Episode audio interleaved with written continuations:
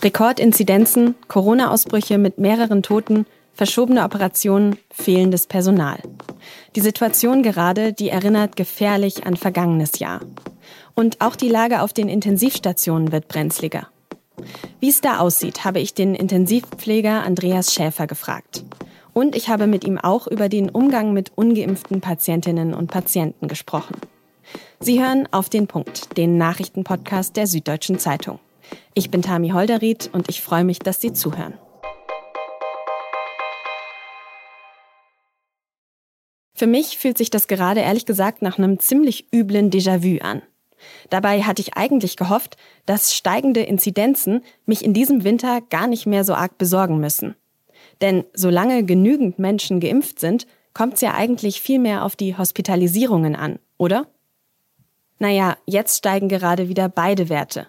Einerseits die Inzidenz. Die liegt heute bei 249,1 und das ist ein neuer Höchststand. Und auch die Zahl der Menschen, die mit einem schweren Covid-Verlauf in einem Krankenhaus behandelt werden müssen. Die vierte Welle, die hat also begonnen. Und mit ihr ist die Anspannung zurück. Expertinnen und Experten sagen, alle sollten sich jetzt wieder mehr an die Maßnahmen halten, Kontakte reduzieren, Abstand halten und sich regelmäßig testen. Wir alle wollen, dass dieser Winter der letzte Winter der Covid-19-Pandemie sein wird. Wenn sich möglichst viele Menschen impfen lassen und wir alle die Maßnahmen konsequent anwenden, dann können wir viele schwere Erkrankungen verhindern und dann werden wir auch viele Menschenleben retten. Das hat RKI-Chef Lothar Wieler letzte Woche gesagt. Und er betont eigentlich immer wieder, dass die Impfquote in Deutschland einfach zu niedrig ist. Aktuell bei 67 Prozent. Denn es gibt zwar auch Fälle von sogenannten Impfdurchbrüchen, also Menschen, die sich trotz Impfschutz anstecken, aber die sind sehr selten. Auf den Intensivstationen der Kliniken liegen also insgesamt zu einem großen Teil ungeimpfte Menschen. Konkret 65 Prozent der über 60-Jährigen und 87 Prozent der unter 60-Jährigen. Und weil die Zahlen weiter steigen, sagen jetzt viele Krankenhäuser, zum Beispiel die Charité in Berlin, wieder geplante Operationen ab um genügend Platz für schwere Covid-Verläufe zu haben. Dass es wieder so eng wird, das liegt auch noch an was anderem, sagt Live Erik Sander von der Charité. Hinzu kommt dieses Jahr aber auch, dass wir weniger Intensivkapazitäten zur Verfügung haben, weil durch die enormen Belastungen in den vorangegangenen Infektionswellen einfach auch Pflegepersonal äh, regelrecht weggebrochen ist. Konkret sind das laut deutschen Intensivmedizinern rund 3000 Intensivbetten weniger als noch 2020. Andreas Schäfer ist selbst Pfleger auf einer Intensivstation in Kassel. Mit ihm habe ich über den Alltag in der Pandemie, die Arbeit mit ungeimpften und seine Sorgen für den Winter gesprochen. Herr Schäfer, mit den Inzidenzen steigt ja auch gerade wieder der Druck auf die Intensivstationen. Was bedeutet das denn für Ihren Alltag? Wie sieht der gerade aus?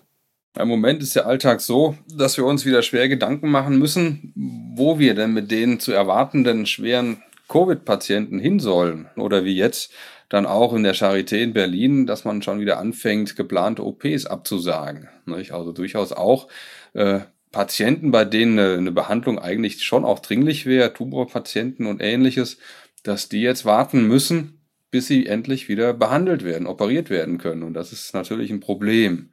Jetzt hört man ja auch immer wieder, dass die Versorgung von Patienten mit Covid-19 auch deutlich aufwendiger und anspruchsvoller fürs Personal ist als mit von anderen Patienten. Können Sie vielleicht kurz beschreiben, warum Corona-Patienten so viel mehr Aufwand bedeuten? Na, der große Unterschied ist ja darin zu sehen, dass wir bei den Covid-Patienten in kompletter Schutzmontur arbeiten müssen. Nicht? Und da auch nicht einfach mal rausgehen können und die Kleidung ablegen können, um was zu trinken oder zur Toilette zu gehen. Also oft ist es so, dass man da zu seiner eigentlichen Dienstkleidung komplett nochmal eingepackt ist in eine, Schutzfolie im Prinzip, nicht? so ein Kunststoffgewand, äh, äh, mit einer mit einer Schutzmaske, mit einer Atemschutzmaske, einer FFP3-Maske, die das Atmen selber deutlich erschwert. Also sie können da nicht mehr so frei durchatmen. Und dann haben sie natürlich noch eine Schutzbrille auch vor oder einen Schirm, durch den sie gucken müssen, der aber auch so die räumliche Wahrnehmung durchaus verändern kann. Und das macht die Gesamtsituation so, so anstrengend. Nicht? Das heißt, sie sind da massiv eingepackt nicht? und müssen Leistungssport betreiben. Ja, das heißt, sie haben körperliche Tätigkeiten wie Patienten lagern, auf dem Bauch drehen, nicht? viel laufen, nicht? Das findet dann alles in diesem ja sehr dichten Milieu statt und da schwitzen sie natürlich ganz massiv. Sie werden Durst entwickeln und sie können aus dem Bereich nicht mehr einfach so ausbrechen. Das ist, das ist eine große, große Belastung für die Leute. Jetzt kennen Sie das ja alles leider schon aus den ersten Wellen, aber damals hatte man eben auch noch wenig Handhabe gegen das Virus. Jetzt gibt's aber eine sehr wirksame und sichere Impfung und trotzdem sind die Intensivstationen wieder voll, zu einem großen Teil mit ungeimpften. Was geht Ihnen da durch den Kopf? Ja, das ist schon oft sehr frustrierend. Also wir wissen natürlich, dass die Impfungen funktionieren und sehr effektiv wirken. All die, die sich dem verweigern, die laufen jetzt natürlich erst recht Gefahr, äh, sich, sich anzustecken, infiziert zu werden. Und das sind ja in großer Zahl auch die, die jetzt auf den Intensivstationen zu liegen kommen. Das heißt, wir haben sich erstmal selber keinen großen Gefallen getan. Das Ganze wäre vermeidbar gewesen, sehr wahrscheinlich. Und sie bringen andere in Gefahr, dadurch, dass sie eben so hoch infektiös sind. Und für uns Pflegende, die sich in der Regel geimpft haben, auch die Ärzte, die sich in der Regel geimpft haben, heißt es natürlich, wir setzen uns dann dieser Gefahr auch aus, selber infiziert zu werden.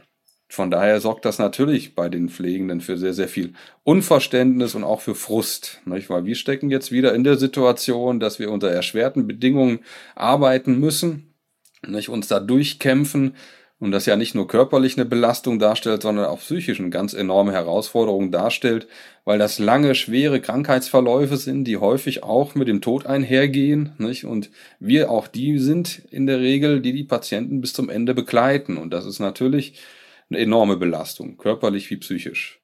Fragen Sie da auch manchmal nach, warum sich Patienten nicht haben impfen lassen? Ja, also wenn das noch möglich ist, fragt man da schon mal nach. So eine wirklich gute Erklärung gibt es dann dafür eigentlich nicht. Viele der Patienten, die ja, sich dem verweigert haben, die zum Teil auch vielleicht ganze Corona-Leugner sind, sind dann, wenn sie persönlich betrifft, plötzlich ganz überrascht, nicht was mit ihnen passiert, wie schwer krank sie auf einmal werden.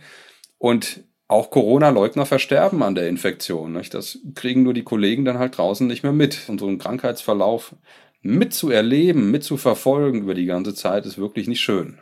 Jetzt kann man ja nachvollziehen, wenn Sie sagen, da fehlt einem vielleicht auch manchmal ein bisschen das Verständnis für diese ungeimpften Patienten.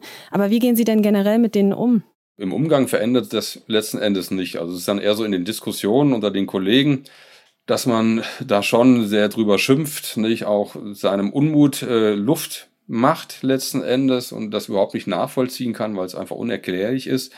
Aber die Patienten selber oder die Betroffenen werden natürlich ganz genauso professionell betreut wie alle anderen auch. Also gibt's dann auch nicht die Situation, dass man sich denen gegenüber anders verhält, unfreundlicher verhält oder ähnliches in der Art. Ganz im Gegenteil. Also sie werden jetzt natürlich genauso äh, äh behandelt und durch die Therapie geführt in der Hoffnung, dass, dass sie das Ganze überstehen, wie alle anderen auch. Wie erklären Sie sich denn, dass auch die Impfquote unter den Pflegenden ja immer noch zu niedrig ist? Nein, das sind ja letzten Endes zum Teil auch nur, also das sind ja nicht nur zum Teil auch nur Menschen, sondern sind ja alles auch Menschen, die natürlich auch Zweifel haben, wobei man sagen muss, dass im Pflegepersonal auf den Intensivstationen wir eine sehr, sehr hohe Impfquote haben und in anderen Bereichen kann ich es mir ehrlich gesagt überhaupt nicht so richtig erklären, dass gerade Pflegende da so skeptisch gegenüberstehen. Sie kommen ja schließlich aus dem Bereich, sind entsprechend geschult und haben das Wissen um Impfungen und Infektionserkrankungen. Also das ist für mich überhaupt nicht erklärlich. Und wenn ich Kollegen sehe, die das nicht machen wollen. Also da tut es mir auch leid, da fehlt mir dann ein Stück weit doch die Freundlichkeit. Was bedeutet denn diese Pandemie und jetzt schon das zweite Jahr diese Pandemie für die Zukunft Ihres Berufs, also des Pflegeberufs? Es gibt ja sowieso schon deutlich zu wenig Pflegepersonal. Die Situation ist die ganzen letzten zehn Jahre schon nicht rosig gewesen. Wir haben schon von jeher äh, einen Mangel an Pflegekräften. Das ist, ist einfach dem Beruf geschuldet. Da gibt es sicherlich attraktivere Berufe, wo man das gleiche Geld mit weniger Aufwand verdienen kann. Nicht dazu sind viele in dem Beruf sehr qualifiziert, hochqualifiziert und kommen im Alltag eigentlich nicht entsprechend ihrer Qualifikation von der Stelle und werden auch nicht entsprechend besser vergütet. Und das jetzt kombiniert mit dieser schwierigen Arbeitssituation innerhalb dieser Pandemie wo ja irgendwie auch kein, kein Ende absehbar ist, ja, sorgt halt eben über die Frustschwelle dazu, dass viele doch sagen, na ja, also dann mache ich doch lieber was anderes, gehe woanders hin. Aber dem Krankenhaus fehlen sie dann natürlich. Gell? Das heißt, wir verlieren jetzt regelhaft hochqualifizierte Mitarbeiter, die so einfach auch nicht mehr zu ersetzen sind. Gell? Das sind ja Menschen, die haben Jahrzehnte zum Teil Berufserfahrung, die brechen einfach weg. Und das heißt, für alle anderen, die da noch da sind, natürlich, haben doppelt so viel zu stemmen, ja, müssen das versuchen zu kompensieren. Das kann also auf Dauer nicht gut gehen. Wir sind da in einer ganz, ganz prekären Lage und eigentlich hat man da schon über die letzten Jahre sehr viel an, ja, an Innovation verpennt. Und unter diesem Eindruck, wie stellen Sie sich jetzt auf die kommenden Wochen, auf den Winter ein? Naja, wir können ja jetzt nur von Situation zu Situation reagieren, also so viel mehr machen können wir ja gar nicht. Aber im Alltagsgeschäft heißt das jetzt wieder den Winter überstehen und hoffen, dass im Frühjahr die Situation beruhigt und dann vor allem hoffen, dass auch endlich politische Entscheider mal so viel, na, wie heißt das so schön, Arsch in der Hose haben, auch mal für Veränderungen zu sorgen, die dringend notwendig wären, damit Leute im Beruf bleiben und wir vielleicht auch junge Leute für den Beruf begeistern können. Sonst wird noch eine Welle eigentlich kaum noch durchführbar sein. Herr Schäfer, ganz vielen Dank für das Gespräch. Gerne, ich danke Ihnen. Nachdem sich die Corona-Lage zuspitzt, werden auch immer lauter politische Maßnahmen gefordert. Und der Bundestag hat heute über die Pläne von SPD, Grünen und FDP beraten. Die Ampelparteien planen einen Katalog an Maßnahmen, auf den die Länder dann zurückgreifen können. Darin ist zum Beispiel 3G am Arbeitsplatz, eine Maskenpflicht für Schulen sowie 2G und 3G für Veranstaltungen und Restaurants vorgesehen. Es soll auch wieder kostenfreie Bürgertests geben. Außerdem hat Olaf Scholz für die kommende Woche eine Ministerpräsidentenkonferenz angekündigt. Die Lage an der polnisch-belarussischen Grenze entspannt sich weiterhin nicht. Schätzungen zufolge sitzen dort inzwischen mindestens 3000 Migrantinnen und Migranten fest. Währenddessen hat der belarussische Präsident Lukaschenko der Europäischen Union mit Vergeltung gedroht. Falls die EU neue Sanktionen beschließen sollte, könnte Belarus die Durchleitung von Gaslieferungen stoppen, erklärte er. Die Europäische Union wirft Belarus vor, gezielt Migranten ins Land zu holen, um sie dann zur Weiterreise in die EU an die Grenze zu Polen zu bringen.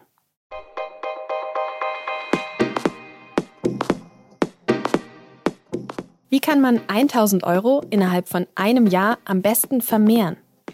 Acht Autorinnen und Autoren des SZ-Magazins haben es ausprobiert. Zum Beispiel mit Kryptowährungen, Sportwetten oder Kunsthandel. Was dabei herausgekommen ist und wer am meisten Erfolg hatte, das lesen Sie am Freitag im SZ-Magazin oder schon Donnerstagabend mit einem Digitalabo. Der Redaktionsschluss für Auf den Punkt war wie immer um 16 Uhr. Vielen Dank fürs Zuhören und bis morgen.